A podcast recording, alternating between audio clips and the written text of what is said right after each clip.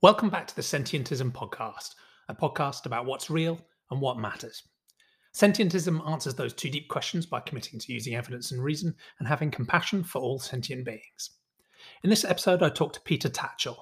Peter has been a fearless activist for human rights, democracy, LGBT plus freedom, and global justice since 1967. The Netflix documentary about his life, Hating Peter Tatchell, produced by Elton John and David Furnish, and featuring Stephen Fry and Ian McKellen is a truly compelling watch. He directs the human rights NGO, the Peter Tatchell Foundation. I'd love to know what you think of this episode and the 75 others. Don't forget to dip into that back catalogue if you've just found us. Every review, rating, or share uh, with a friend helps us nudge a few more people towards a more compassionate, rational thinking. Thank you.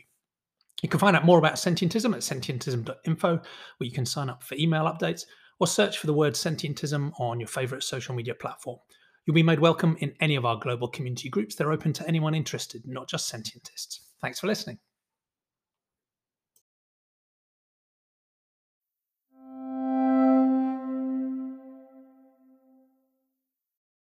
Good afternoon, Peter. How are you?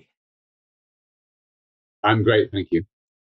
Great. Well, thank you so much for making the time to join this series of sentientist conversations. And we've talked about this a little bit before, but it's, I guess, a series of philosophical conversations about what I see as the two deepest philosophical questions what's real, what should we believe, and what matters and who matters. I have a particular perspective on how to answer those questions, hence the name of this series, because I base it on this very simple everyday philosophy called sentientism, which suggests that when it comes to thinking about what's real, we should take a naturalistic approach using evidence and reason. And when it comes to what matters, we should think about sentience, the capacity for suffering or flourishing or having experiences is how we decide which uh, types of things and who we care about.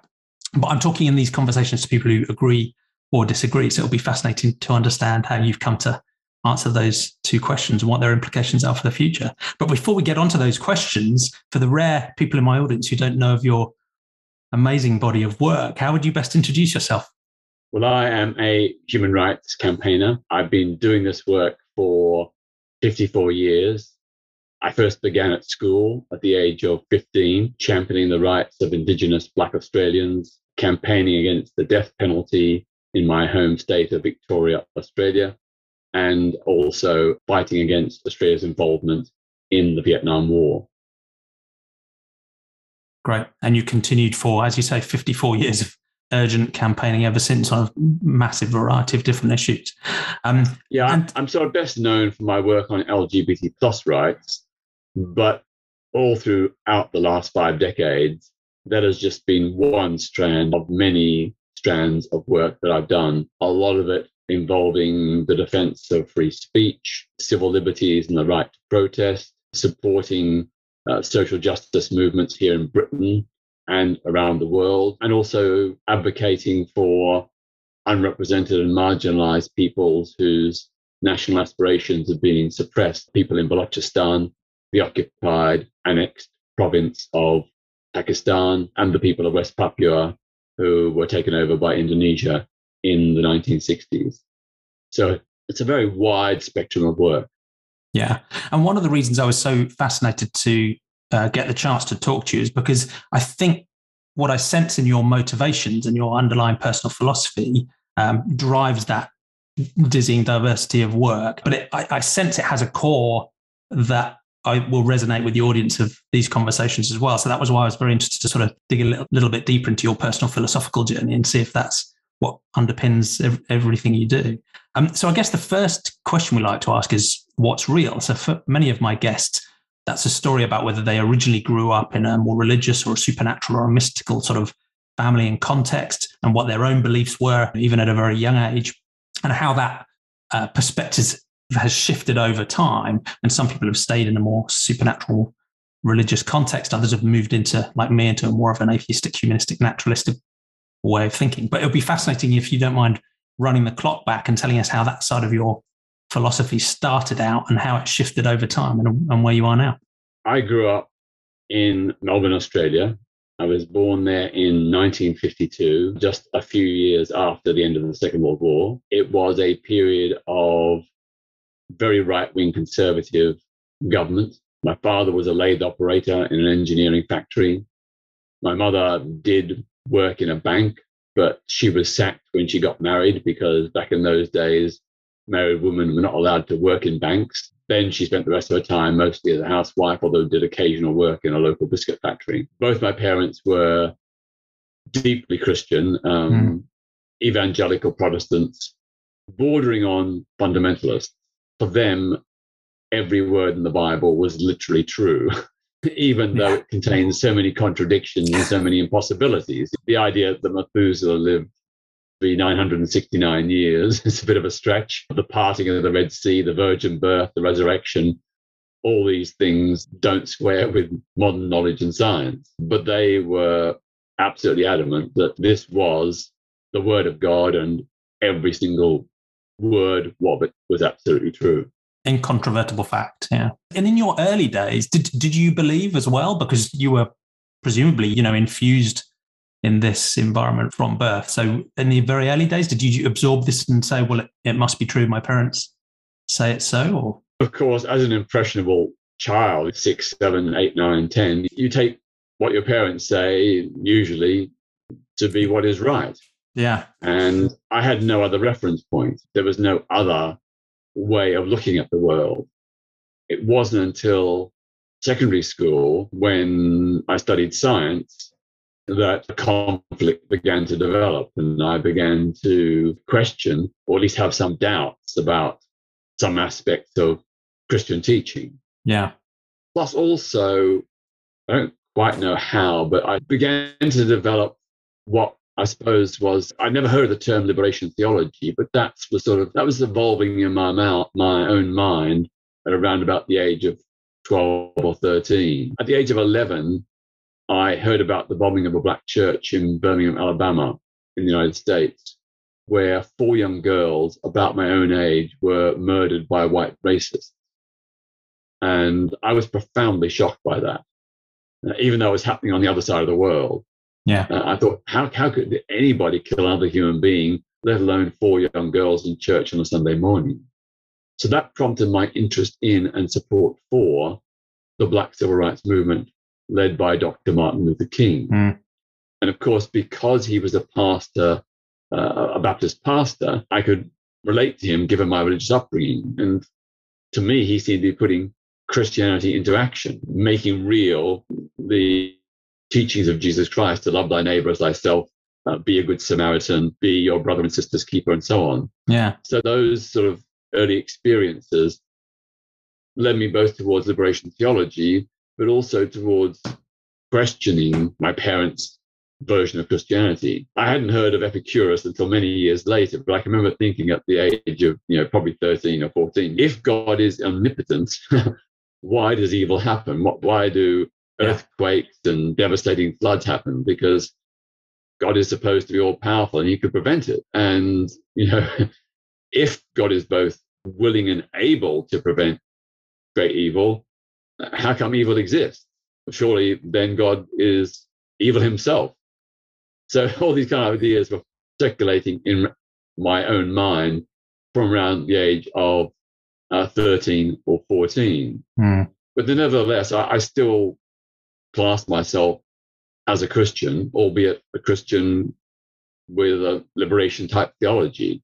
Yeah. And even up until the age of 16, I was a Sunday school teacher at my local Baptist church and was very much appreciated and applauded by the kids. I was very artistic. And so I used to make very beautiful little biblical tableaus, making little paper figures and scenery and so on.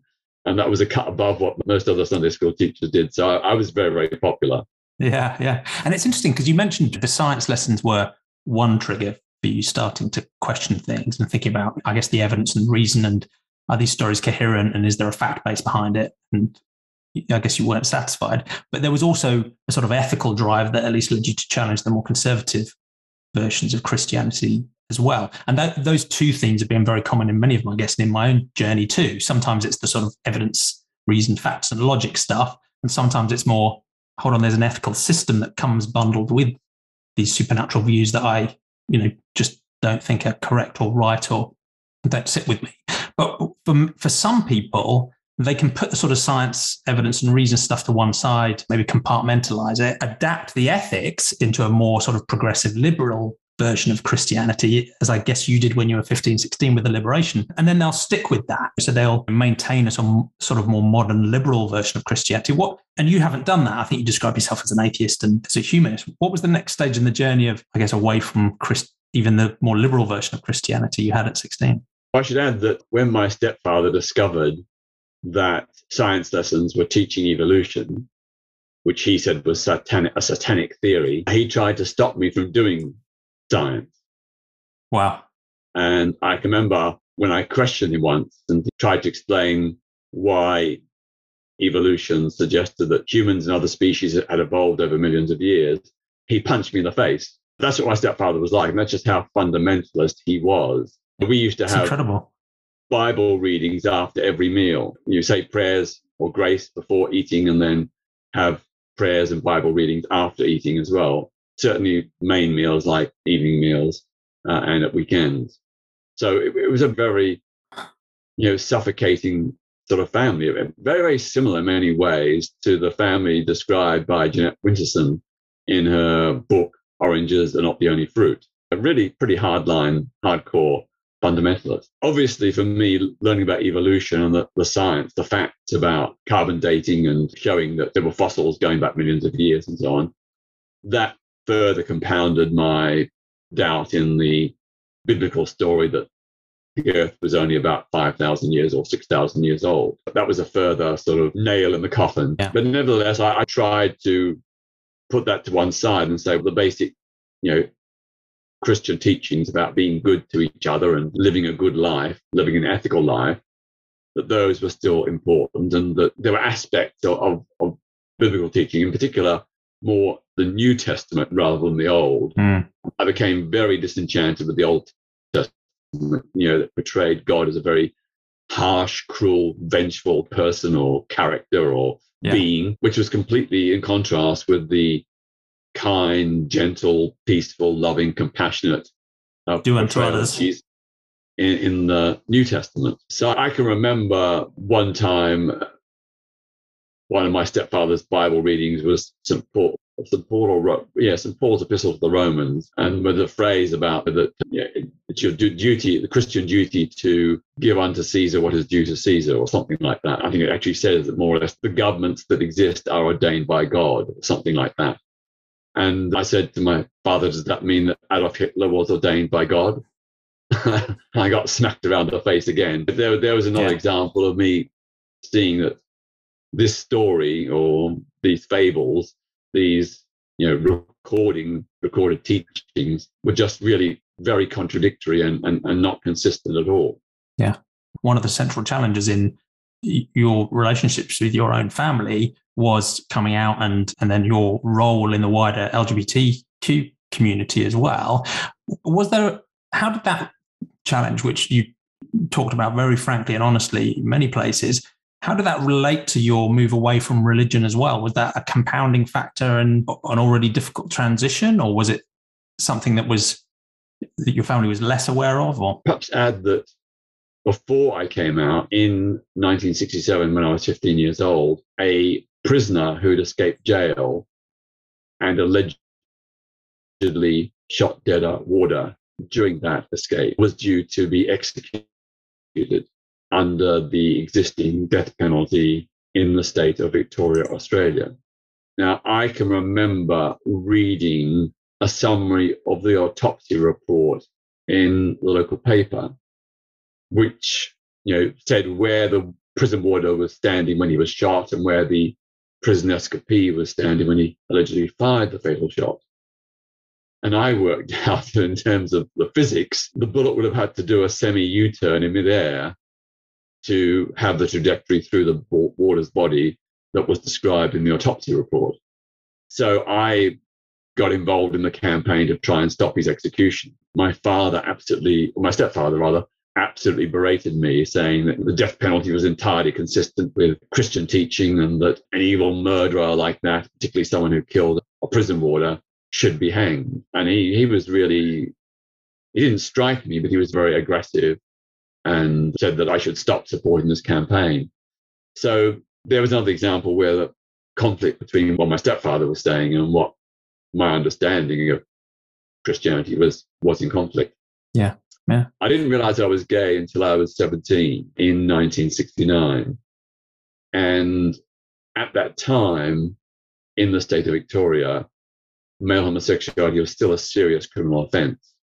You could be jailed for several years. In certain circumstances, you could be required to undergo compulsory psychiatric treatment. So coming out was quite risky. Yeah. Uh, and particularly when you had parents like mine, not so much my mother. she was quite zealous, but she wasn't of the, the order of my stepfather. And I was genuinely afraid that if I came out, that they would turn me into the police. And when I soon afterwards met a guy and fell in love, I was afraid that he'd be turned into the police as well. So I did not come out to them for some years. And that was because I just thought it was just, you know, too dangerous. Yeah, makes uh, sense. Too risky. My stepfather never accepted it. Or maybe towards the end of his life, 20 or 30 years later, he did accept it, but initially not at all. My mother went through a great deal of anguish and pain for her or for both of them. Homosexuality was terrible mortal sin, almost on a par with murder and rape. It was one of the worst possible things you could do or yeah. be. But over time, she's come around. She still to this day believes that homosexuality is a sin because it says so in the Old Testament. Mm. Although, as I point out, not in the New Testament, but she doesn't see it as a major sin since it's if it's between the consenting adults. And yeah. to give her credit, she is broadly supportive of my work for LGBT plus human rights. She also thinks that discrimination and hatred of LGBT plus people is wrong. And she you know she's very supportive and friendly and accepting of, of my partner. So there has been a journey yeah. by her and to some extent before he died some years ago, uh, my stepfather. Yeah, thank you. And would you describe where you've got to personally now on this what's real side as completely naturalistic? Do you think in a you know scientific way, use evidence and reason to form your beliefs? Is that how you describe things now, given your atheism and your humanism? And are there some aspects of them, maybe something supernatural or mystical that still tempts you, or uh, I say by my mid teens, I totally rejected the Old Testament. Yeah. As yeah. being full of contradictory, impossible, and very hateful, vengeful, yeah. evil thoughts. But there are some, you know, compassionate moments, the love story between David and Jonathan and Ruth and Naomi, some other other good bits and pieces in there, but not much. Yeah, you have to look pretty um, hard. Yeah. So I was very much a New Testamentist. I was a Christian, a follower of Jesus Christ and interpreting Jesus Christ as a sort of his message as a, a program for personal and social liberation. So very much as a liberation theology before before I'd ever actually heard the term or the, the concept. But by the late teens, by the age of 19, really I, I, basically abandoned Christianity completely. I just thought that the contradictions were too great and the supernatural and irrationalism of it was just beyond what was reasonable and possible. Yeah. So I would say I became an atheist around about the age of 20 and a humanist around the same time, believing that human reason and uh, logic and you know evidence-based thinking was the best way to understand the world, that a, a supernatural, irrational explanation based on historic ancient dogmas set in stone that was not compatible with modern thinking and indeed the way in which we can progress as human beings. Yeah. And you've hinted at it already, I think, in the way you described becoming an atheist and also becoming a humanist at about the same time. Because in a way, I guess the atheist piece is just saying it's more on the science and the evidence side. It's saying, look, this doesn't stack up. I don't see the evidence and reason. And yes, surely the best way of understanding reality is to engage with it honestly. So that sort of makes sense on the how do we understand and how do we and what do we believe but one of the reasons many people struggle to move away from a religious worldview is because it often comes bundled with a sort of ethics system as well so sometimes people are left thinking okay i've got this new naturalistic way of thinking about the world uh, that helps me understand things in a better way but have I lost my ethical moorings? What's right or wrong without a deity or a Quran or a Bible to, to tell me, or without the punishment or the reward of heaven and hell afterwards? So for some people, that feels difficult because they feel, you know, set adrift and rootless in their ethics. Now, you clearly don't feel that, but it's interesting. Did you find that a challenge? How quickly, if it was, how quickly did you resolve it? And how would you say your ethics and your morality are grounded now that you've turned away from the deity and the supernatural as a basis for ethics? I suppose studying science at school was one of the levers or motivators or things that propelled me towards a scientific mm. rather than a religious understanding of the world and how it works. And indeed, how we can change it and improve it, how we can, you know, develop new technologies and ideas that can uh, enhance and liberate human life. Simultaneously, we had a religious education teacher, and uh, I can remember a particularly famous lesson where he said that when you go, when it's dark and you go to a light switch, you flick the switch and you have faith that the electricity will turn on the light. And he said that's what religious faith is all about. It's the same kind of thing. I remember putting my hand up and saying, Well, no, sir, I don't have faith that the switch will happen to switch on the light by faith. That, that faith has got nothing to do with it.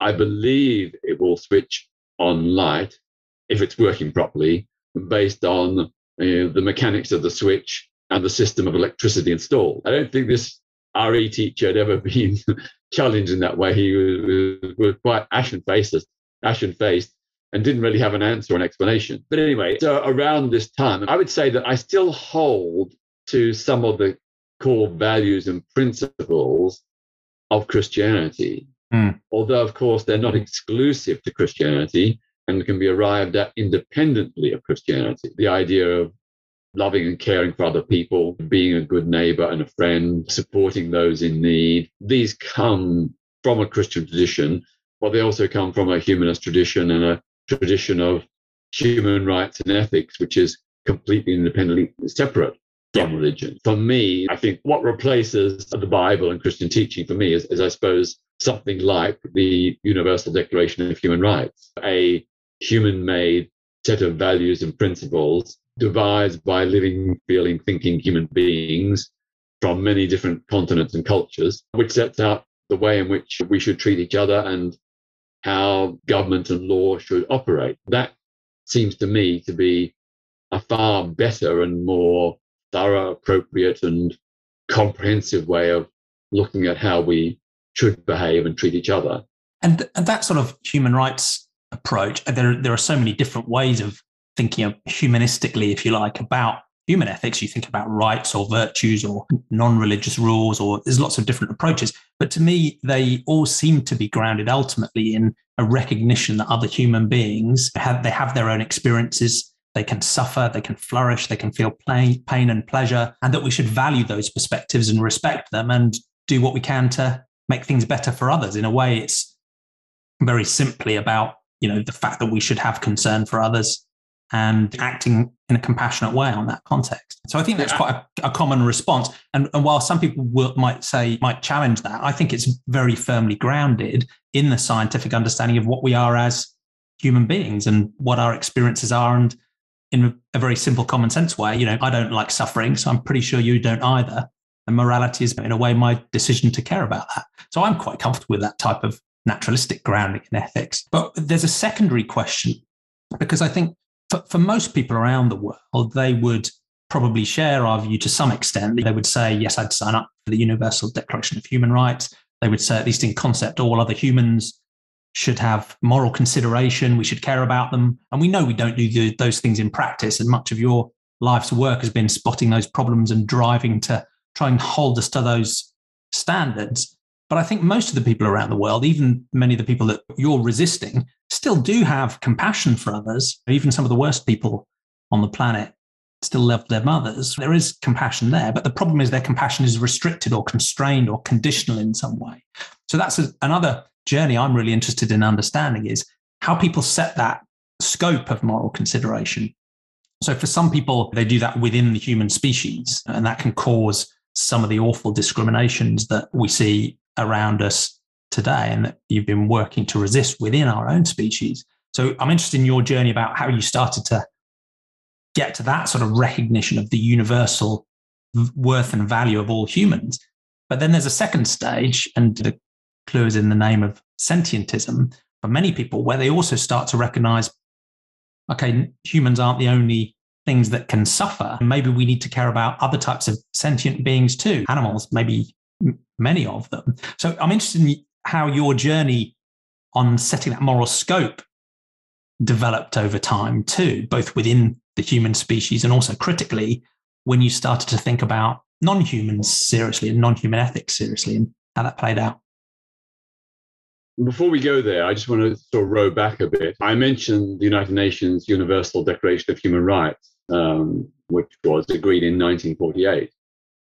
But of course, the antecedents of it stretch back centuries. You go back to Ashoka in India, you know, to what, 2,000 years ago, two millennia ago, or Darius in Iran, or what is now Iran, developed embryonic ideas of, of human rights, opposition to slavery, the right of people to have differing opinions or different belief systems. These are not Western rooted ideas. And as I mentioned, the United Nations Universal Declaration of Human Rights was not a Western invention, it was a, a collective invention or creation of people from all different cultures. We had the Indian delegate, the Libyan delegate, and others played a very important role in formulating uh, those rights and freedoms set out in that declaration. Yeah.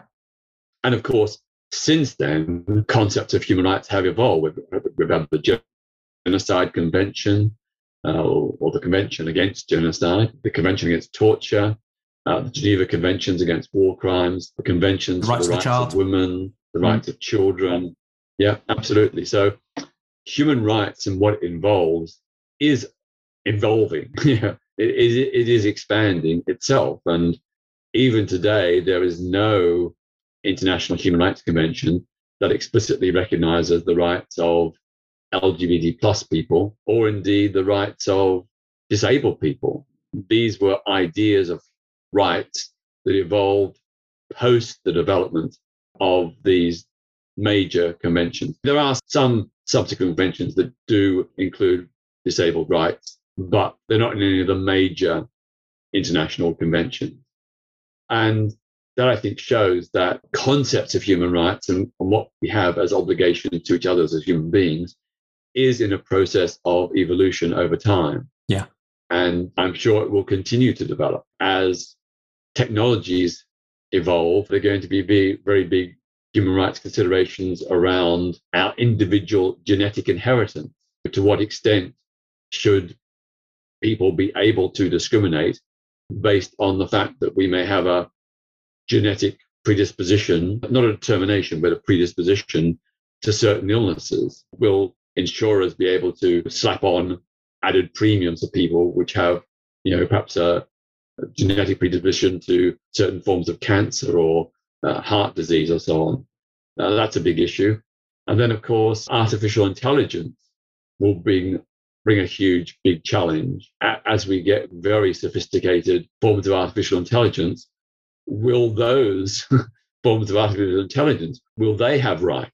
I can yeah. remember when I was a student, uh, I went, I left school at 16, but I eventually went, did my A levels at evening class and went back to night school to complete, and then later went and did a degree as a mature student. The first person in my entire extended family to ever have higher education, and even to this day, the only person in my family to have ever had higher education. But anyway, one of my dissertations was uh, on the question, the moral ethical question of do cyborgs, that is human like artificial intelligence, do they have rights? Do they have feelings? And, and these are still issues to be debated today. Yeah. So that's a, that's a big, that's a new big challenge, a new frontier of rights. But going back to your yeah, it's a fast your, developing your it's a fast developing field. And just as a quicker side on that, in, in a way, this idea of sentientism includes that concept in its scope because the suggestion is that we should infer sentience and assess sentience even in artificial entities as whether or not we should grant rights to. But uh, yeah, that's an aside, really. I think the focus of most people who ascribe to sentientism are about the, the many billions of sentient beings that exist today. But I think it's really interesting to have a philosophy that is open minded enough to acknowledge that things will change and there may be you know, artificial or maybe even alien forms of sentience in the future that, yeah, we don't need to just worry about how they treat us. We need to think about how we might need to treat them. And I think you, you put that really well because on the one hand, you were talking about the sort of if you like, the evolutionary roots of naturalistic thinking and humanistic thinking are very deep and various and predate Christianity and certainly predate, if you like, the Western Enlightenment. So they have deep and global roots that go very far back. And I'd argue even that there's a proto morality even before humans existed, just out of it being evolutionarily adaptive to be able to cooperate in social species. So, you know, I wouldn't necessarily say that's ethics. I'm not saying pre human animals were codifying things in the way we do or crystallizing them, but they had kin relationships and reciprocity and tribal behaviors and the ability to behave altruistically and to have a culture and you know feel compassion for each other as well. So i think that's a that's one important point is that the roots are really deep and various and global to these types of ethical uh, thought. But also as you say the, the story isn't finished yet. And in the same way and it probably never will be and in the same way as a naturalistic scientific approach never ends. You're always open to new evidence. You're always reasoning. You're always thinking. You're always humble about where you are today. I think we need to apply that same approach to ethics. And yeah, you put that beautifully, right? The, the Universal Declaration of Human Rights in 1948 was no, in, no way a perfect finished article. I can just throw in, you know, a bit further development. I mean, I concluded, this was back in the mid 1970s when I wrote the dissertation, that cyborgs could not have genuine feelings they could mimic feelings, they could project that they had feelings, but because they were not organically based, those feelings would be mechanical, would be manufactured.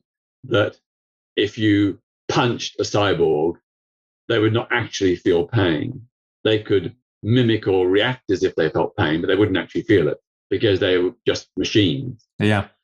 But of course, now, with the further development of artificial intelligence and the, the evolution of cyborg, so mechanics is too crude a word, but technology, maybe that that is, that is that is called into question. I now, I now I'm not so sure. Yeah, and I think the, one of the other things that's made me less sure on that front is just our deeper understanding of our own mind. When you understand chemical and electrical patterns and neurons firing, I mean, there's an almost mind-bendingly rich complexity there, but it does seem at its root, it is really just an evolved class of information processing that you could maybe it's technically impossible, or maybe it'll take centuries to achieve.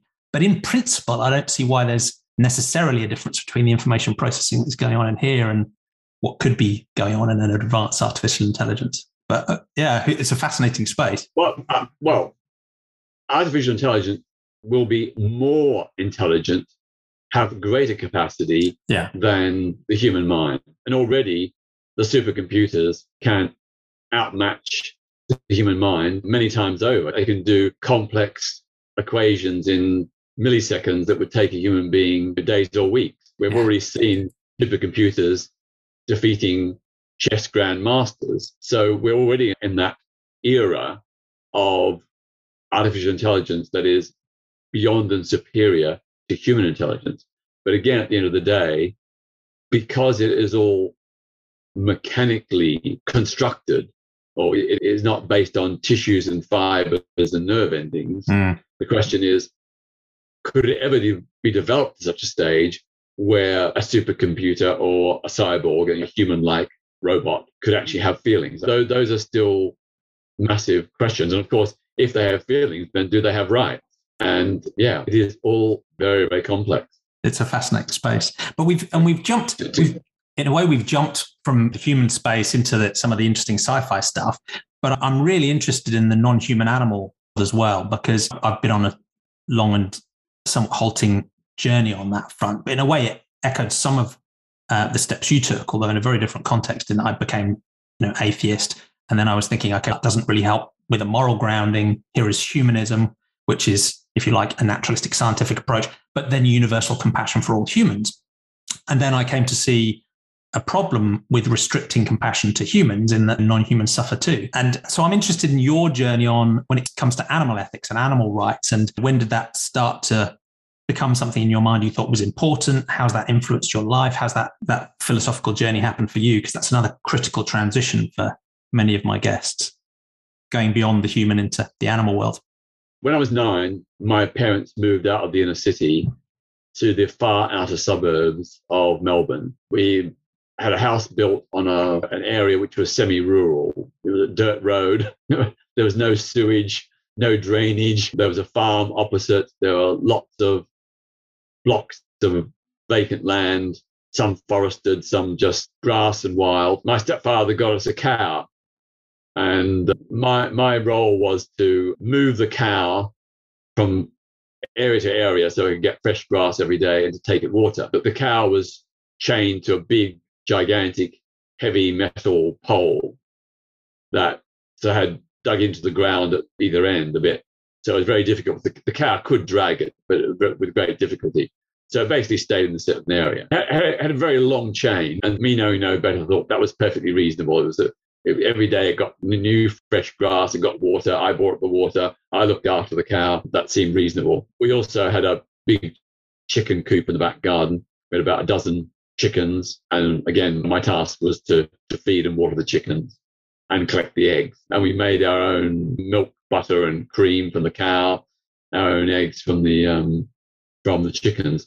So I was living around animals and caring for them, but I never thought they had rights or that I knew they had feelings because you know if you if the cow if I accidentally knocked it with something, it would obviously make a sharp movement and you know, bellow. Mm. So I knew it had it was like me. I got prodded, it would um, not be good. And I can remember discovering that the chain had worn into the skin around the the cow's horns because the chain was tied around the horns. And I remember saying to my stepfather, you know, we have to, you have to, you have to do something about that. That's probably causing the, the slight infection. The cow must be suffering pain. So I was quite concerned. Every now and then, my stepfather would kill a chicken to eat, put its head on a chopping block and chop, chop its head off and, you know, blood spurting everywhere. I remember being really revolted by that and thinking, you know, I don't mind taking the eggs and the, the chickens are in a big pen. They've got lots of room to roam around. But Killing them, that's, uh, I don't like that idea. Mm. But then again, I, I, was still eating the meat that was served to me on the yeah. dinner table. There was a bit of contradiction between my concern for the animal's welfare and what I was actually doing. A very common um, one. It wasn't really, I suppose, until the late 70s, early 80s that I began to think about animals having rights and that animal welfare was more than just about making sure animals had decent conditions, you know, for farm animals, for example, or being revolted by hens kept in, you know, battery cages. And so then I began to reduce the amount of animal products I ate. This is, I say, about late 70s, or uh, early 80s. But I didn't really stop eating meat until mad cow disease, I think in 1987. That, that was the final straw. I thought this is potentially, you know, dangerous, as well as being ethically and, and morally dubious or, or even wrong. Yeah. So that, that's when I stopped eating meat and then began stop buying leather goods, those kind of things.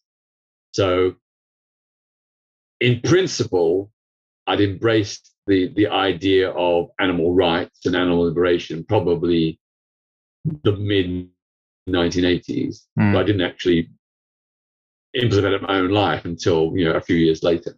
Yeah, yeah. But it was based upon the core principle that other animals are sentient beings. They have feelings. They can differentiate between pleasure and pain, and that just because we are more sophisticated, intelligent, superior beings yeah. doesn't give us the right to inflict suffering. And I can remember writing a piece, must have been about the mid 1980s, speculating superior civilization coming to Earth and deciding that human beings were very nice, tasty flesh yeah. and that they would farm humans for alien consumption. And quite clearly concluding we would not like that. So therefore, why should we do the same or similar to other animal species? And of yeah. course, it was also based on a recognition that we humans are animals. You know, there's no great divide between us and other animals. We are part of the animal kingdom. We happen just to be a very intelligent and highly developed, evolved form of animal, um, but we're animals nonetheless. And that gives us a kindred, or should give us a kindred attachment and consciousness about the feelings and rights of other animal species. I can remember thinking about, a lot of people will find this really offensive, but I remember thinking, you know, a, a, a factory farm where pigs or uh, chickens are all cooped up. It's akin to, you know, a concentration camp for animals. And I can also remember hearing a black person speak, drawing analogies between the kinds of shackling that was used for slaves to the kind of shackling that was used for animals in, in, in certain farms and mm. certain circumstances. So I began to make all these connections, you know, the parallels between human slavery and animal slavery. I know they're different and not, not the same, but there, there are parallels and there are crossovers. And, you know, with concentration camps, the kind of extreme brutality and the mass annihilation of, of species, which is in some respects analogous to what the Nazis did to Jews, people with mental and physical disabilities, and so on. That was that recognition was very shocking to me. Yeah, you know, and I, it was partly a shock that about the analogy or the similarity, and I emphasize there are differences. There, there, are similarities as well, but also I was shocked that I hadn't realized that previously. I, I, I, I was shocked that it took me until my you know 30s to realize these kind of connections yeah. And, and even I think... though i regarded myself as trying to be an ethical you know responsible kind gentle human being. Yeah. But i think when you're swimming in social norms that are so pervasive it is really hard to break out. I mean, it's similar to you know the way you described your very early years at growing up in a religious context, right? You just, this is just the way things are.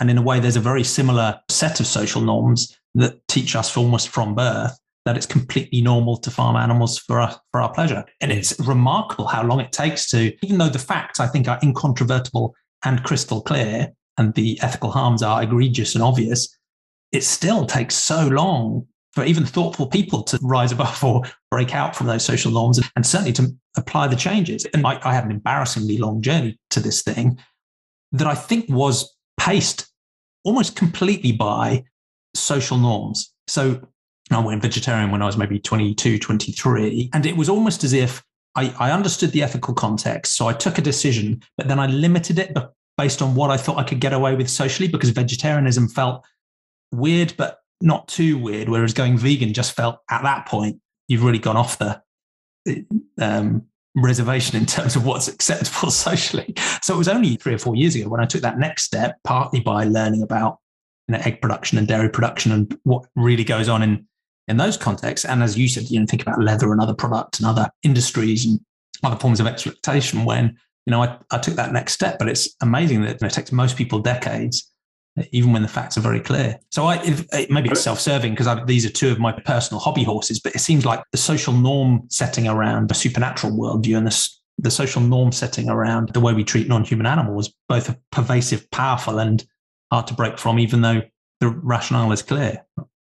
Yeah, absolutely. Uh, going back, I can remember probably the age of 10 or 11 or 12 thinking that circuses were very cruel. You know, you know I yeah. remember seeing a circus with a, a, a lion in a trailer, and the trailer was probably only about two body lengths long and about maybe three or four body lengths wide, thinking this poor animal apart from when it goes out in the ring briefly to perform tricks that it's been taught and it's cooped up in this little tiny trailer. And the same with zoos. I, I remember seeing going to the zoo and seeing big game, uh, you know, elephants, giraffe lions, tigers, all cooped up in. They weren't, weren't like the small as the circus trailer, but they were still very small enclosures. Yeah. And not their natural habitat. It was all concrete everywhere, completely unnatural. And just thinking, well, in the wild, these animals that roam over hundreds of miles, they're not in a, in some of these animals that I saw very young, they were in a cage by themselves, not even with one other mate. And of course, these animals in, in the wild are, are social with families. And I can remember thinking at that early age just how wrong zoos and circuses were. It wasn't really until the AIDS pandemic. Obviously, I was I was really against some of the more extreme examples of animal abuse in scientific laboratories, like making beagles, force them to smoke cigarettes, test cigarettes, yeah, those kind of things. That that was from early age. That was totally and utterly wrong. That was you know, I just imagine how they were suffering. I remember sometimes over a barbecue, or I've been sometimes in places in Australia where there've been bushfires and there've been lots of smoke, and just how bad my lungs felt. But then thinking about these beagles being forced to imbibe this cigarette smoke, yes, non-stop day after day, it must be doing to their lungs and their whole bodies. But it wasn't until the AIDS pandemic that I began to think about it much more seriously. And that was motivated by the fact that a lot of early AIDS research was with dogs, cats, chimpanzees, and macaque monkeys. Mm. And I can remember thinking the theory behind this is that animals provide a model of how this disease will impact humans. And by researching how animals cope with HIV, we can find a cure for HIV in humans. But then, of course, I'd been aware that there was, you know, a lot of already some quite a lot of evidence that suggested that humans animals do not respond to disease in the same way, and that drugs that might work in animals don't work in humans, perhaps even could be fatal to humans, and vice versa. I was very much aware of the thalidomide scandal, mm. where the drug had been tested on animals and been given a green light, and then, of course, was used by women and produced uh, terrible genital genetic birth defects. You know, lots of others, lots of other diseases. So I began doing some research and looked at simian uh, immune deficiency virus and human immune deficiency virus, HIV. And obviously, there are some similarities, but I became very worried that a lot of a lot of the research money was going into animal-based studies and not in human-based studies. And I began to get very worried that the animal based studies would come up with results that would not be applicable to humans. Yeah. So the big knockout killer moment was when I discovered that pharmaceutical company Merck had done experimentation on a new protease inhibitor in the late 80s that had developed to block HIV, but had done the research, I think, in dogs and rats, and they all died. So Merck scrapped that protease inhibitor. They didn't advance it to human trials. And I can remember thinking maybe that protease inhibitor did kill, well, it certainly did kill the dogs and rats, but maybe it might have worked in humans. And so what happened was, I think it was another four years before they developed another protease inhibitor that did work in other animal species and also in humans. But in the meantime, tens of thousands of people died. Yeah. And even to this day, I wonder had that original protease inhibitor developed in the late 1980s, maybe that would have worked in humans and save tens of thousands of lives. So that sort of reinforced my view that making the equivalence between human and animal research just is not sound science. So I worked with people for the ethical treatment of animals to try and challenge scientific research into AIDS and HIV using animal models and argued that research should go into uh, human based research. And already at the time, I'd been a supporter of the Dr. Hadwen Trust, Trust for Humane Research, which promoted scientific research using non animal models. And it's now changed its name to, I think, Animal Free Research. But it was already funding research into HIV using non animal models. Yeah. And one of the projects that it funded, I think for a derisory sum of only £20,000, I think it was based at St Mary's Hospital in Paddington in London, was to look at the way in which HIV locks on to human cells and to try and intercept that process. The research did discover how HIV locks onto human cells. I think perhaps not in every case, but in many cases. And that knowledge was the basis in which protease inhibitors and other anti HIV drugs were developed. Using that knowledge about how the lock-on mechanism takes place and how, how it works.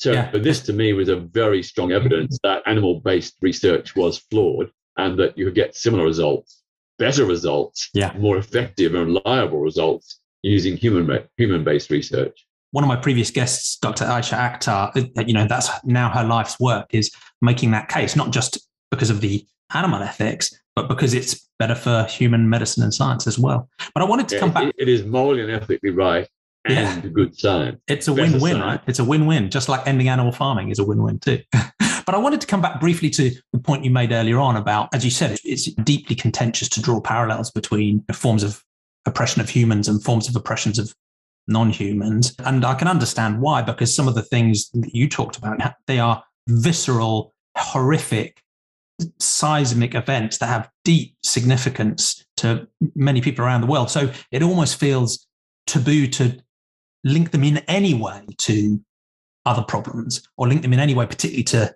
problems in the non human species. But at the same time, it's difficult because if we're trying to engage with people who instinctively only seem to care about humans, how else can we explain the horrors of animal farming and exploitation without drawing some limited parallels. These are different forms of oppression. They they have deep radical differences, but there are elements and commonalities. Oppressing an animal does have some commonality with oppressing a human. Violence towards a non-human has some commonality with violence towards a human. So I do think we need to find a way of respecting the resonance and the importance of some of these events and these horrors, but at the same time recognizing appropriately where there are parallels. And I think that's partly because in human ethics, one of the central things for me is being able to put yourself in the perspective of another person. That's why I might care about you because I can imagine imperfectly what it's like to be Peter Tatchell. So I can have some compassion because I can get that sense. And that's exactly what we do for non human animals too. And as you say, the frustration is that you know, most humans will do that for some non human animals. You know, if they have a companion animal, like the crazy puppy behind me that's nipping my heels, um, instinctively, intuitively, and intellectually, people will know that it's something, feels like something to be that puppy, and to hurt it needlessly for pleasure would be crazy. But for some reason, because of these social norms, we struggle to think that way clearly about, for example, farmed animals or, or animals in the wild as well. So it's a really interesting challenge about how to respect the significance of, you know, human ethics, but at the same time, help people understand that we're hu- we're animals too. Non-human animals also suffer. That suffering matters, and to try and find a way of doing that. But yeah, tricky. Yeah, I, I think, as you say, being able to put oneself in a situation or another, to imagine how we would personally feel if we were in this situation, that is crucial to, I think, extending our moral ethical horizons beyond human beings to other sentient creatures. Yeah. And when I see examples of animal abuse, whether it be in, in farming or circuses or zoos or scientific uh, laboratory experiments, or indeed just everyday cruelty of someone mistreating their dog or cat, I just think to myself, this is a, a being that has feelings, that can feel pain. Yeah. That can also feel pleasure or, or satisfaction or you know enjoyment. I don't want to project you know human emotions and feelings onto other animal species, but in broad terms, you know what I'm talking about. You know what I'm trying yeah. to say. And and I'd also say that while there are there are clearly differences between us and all the different species, and there are certain types of interests and needs that we might have as humans that other non-human animals might not have. But it seems like the most fundamental and the most important to us, physical pains and pleasures sustenance, shelter, food and water, in the right to be able to continue living, wanting family and friends and companionship. I think all of the most important human interests are those that are most richly shared across the other species too. And that should, again, help us to span that boundary. And I do find it deeply frustrating, again, because those social norms that even thoughtful, compassionate, for example, humanist leaders seem to have a completely different way of applying ethics for the human species than they do for non-human ethics. And, and I can appreciate we should vary our thinking where interests and needs dif- differ, but we shouldn't have a completely different type of ethics for humans and non-humans. And that's why I think you're the the piece you wrote about imagining what it would be like to for humans to be farmed forces you into that thought experiment because you have to say if this is acceptable you say this is high welfare you say this is humane you say this practice of farming is justified by our preferences why wouldn't that apply to humans too? And i think that does help cut through some of the social norms and more and more people are, are recognizing that every day. To me this is you know an ongoing part of the process of the evolution of human ethics and morality. With the first humans, rights or respect or compassion revolved around you know the immediate family and then perhaps was extended to clan or even the tribe and then beyond that to a whole geographical region then later of course to concepts of nation national identity uh, racial identity and so on so going to the stage of then the universal human rights, that was the big leap. Yeah. But now we're at this stage where we need to make the next leap, which is to all sentient beings, to expand our moral horizons. And this to me is just totally logical, as well as being very necessary and right. And that's partly why I'm suggesting sentientism is almost like the next stage beyond humanism. It's where we should go next because it balances out, counters this sort of anthropocentrism you can sometimes feel in humanism. Most humanists, I don't think, are totally focused on the human species, but it's still there as a very strong cultural default. And I'm hoping this idea of sentientism will help people break through that a little bit and think all suffering matters. Why should we exclude any being capable of suffering from moral consideration? That doesn't solve all of the problems. It doesn't help us fix really difficult ethical trade offs, but at least it helps us recognize that all of these entities warrant serious moral consideration. And it does help us pinpoint some really obvious win wins where we're needlessly causing harm and suffering. And the only justification for doing that is because we've excluded those beings from ethical consideration whatsoever. So, yeah, I, I agree. I think it is almost a naturalistic development of our ethics to recognize, uh, you know, broader moral moral scope. I, I, I want to try and wrap up on the final question, which is given everything we've said, how do you think about the future? Because I think you and I share a naturalistic way of understanding the world. I think we share a sentiocentric moral scope. We recognize all sentient beings matter morally, but nearly everybody on the planet still disagrees with us, either because they have a supernatural way of thinking or they have an ethical system that privileges or discriminates even within the human species and certainly across other sentient species as well. So, in that strange context where you and I might feel like we've got technically quite a solid obvious answer, but nearly everybody else disagrees. How do you think about the future? And there was a beautiful quote that closed your Netflix film, Hating Peter Tatchell, where I think you said, Don't accept the world as it is, dream of what the world could be, and then make it happen.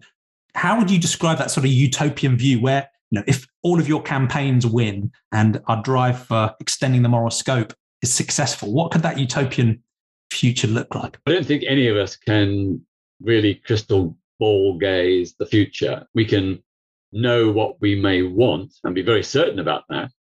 But how it actually evolves, that that that is something that basically future generations will decide. And history can go forward and backward. Overall, as Martin Luther King um, said the arc of history is towards justice. There have been some awful reversions. You think yeah. of, of, of, Nazism. Germany, one of the great world cultures, descended into the barbarism of Nazism. It would have probably seemed impossible to people in 1900, but that's what happened less than half a century later. And so I, I don't see, sadly, I don't see the evolution of our ethics as being a, a unilinear process. I can't imagine us going backwards. Uh, I can't imagine us staying stationary either. But who can who can who can tell?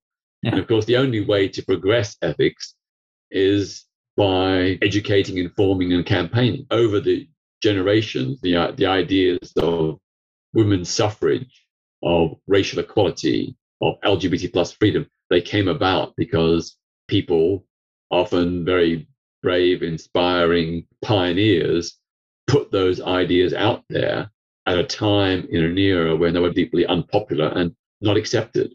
But they and their successors continued those campaigns and moved us towards the, the broad acceptance of those basic values, at least in, in most Western countries. In terms of sentience, we have a long way to go. The, the long way to go is not a reason not to try.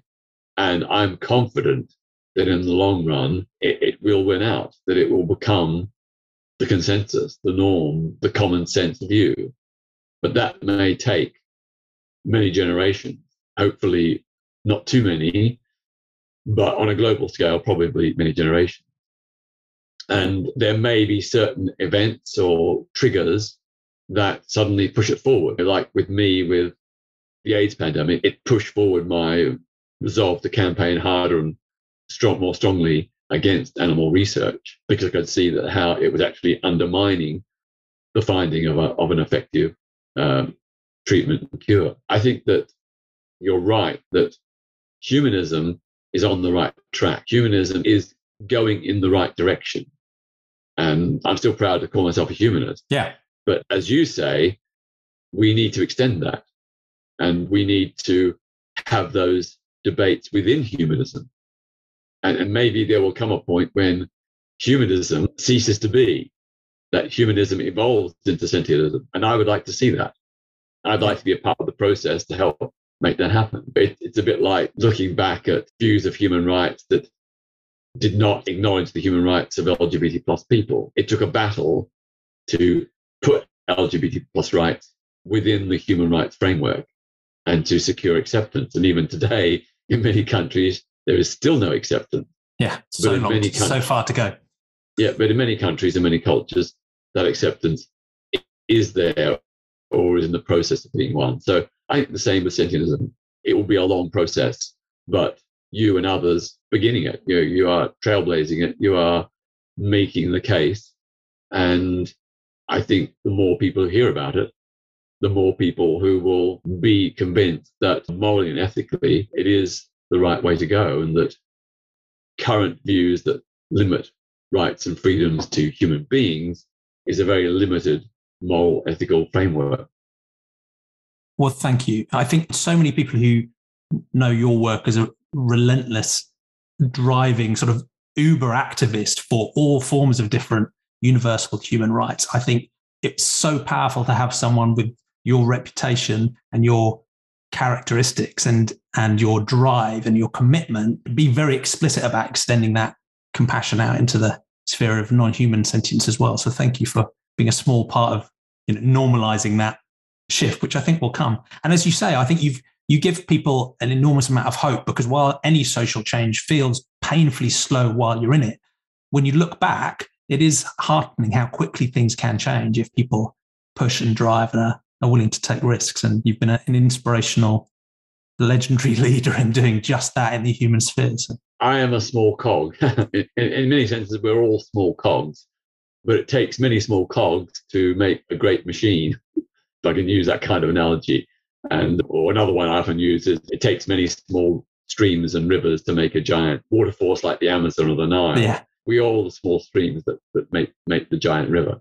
Yeah. So yeah, let's all do our own bit and let's you know work together and collectively and cumulatively we will make the change. There's no doubt about that in my mind. You know, yeah.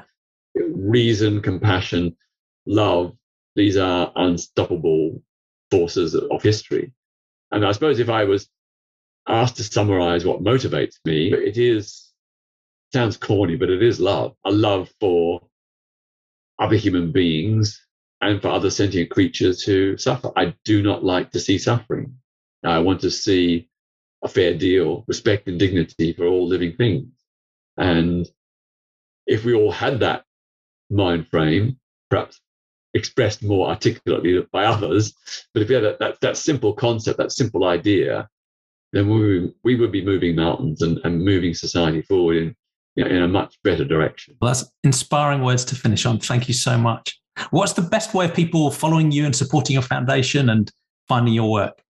Uh, and I'll include uh, links in the notes, of course, so don't worry yeah. too much about the URLs. And My foundation's website is petertatchellfoundation.org. But since we are a charity based on human rights. That does not include animal rights, although we're not against it. But on my personal website, petertatchell.net, you'll find some of my writings around animal rights. because I'm not constrained by the, the charity rules and charity framework. Human beings are sentient too, so uh, yeah.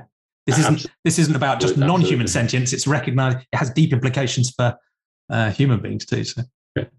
And if people are interested, on my foundation's website, in the top right hand corner, there's a button which says Join Us. If you give us your email address, we will send you a weekly uh, bulletin on human rights issues, some on LGBT issues, some on other non LGBT issues.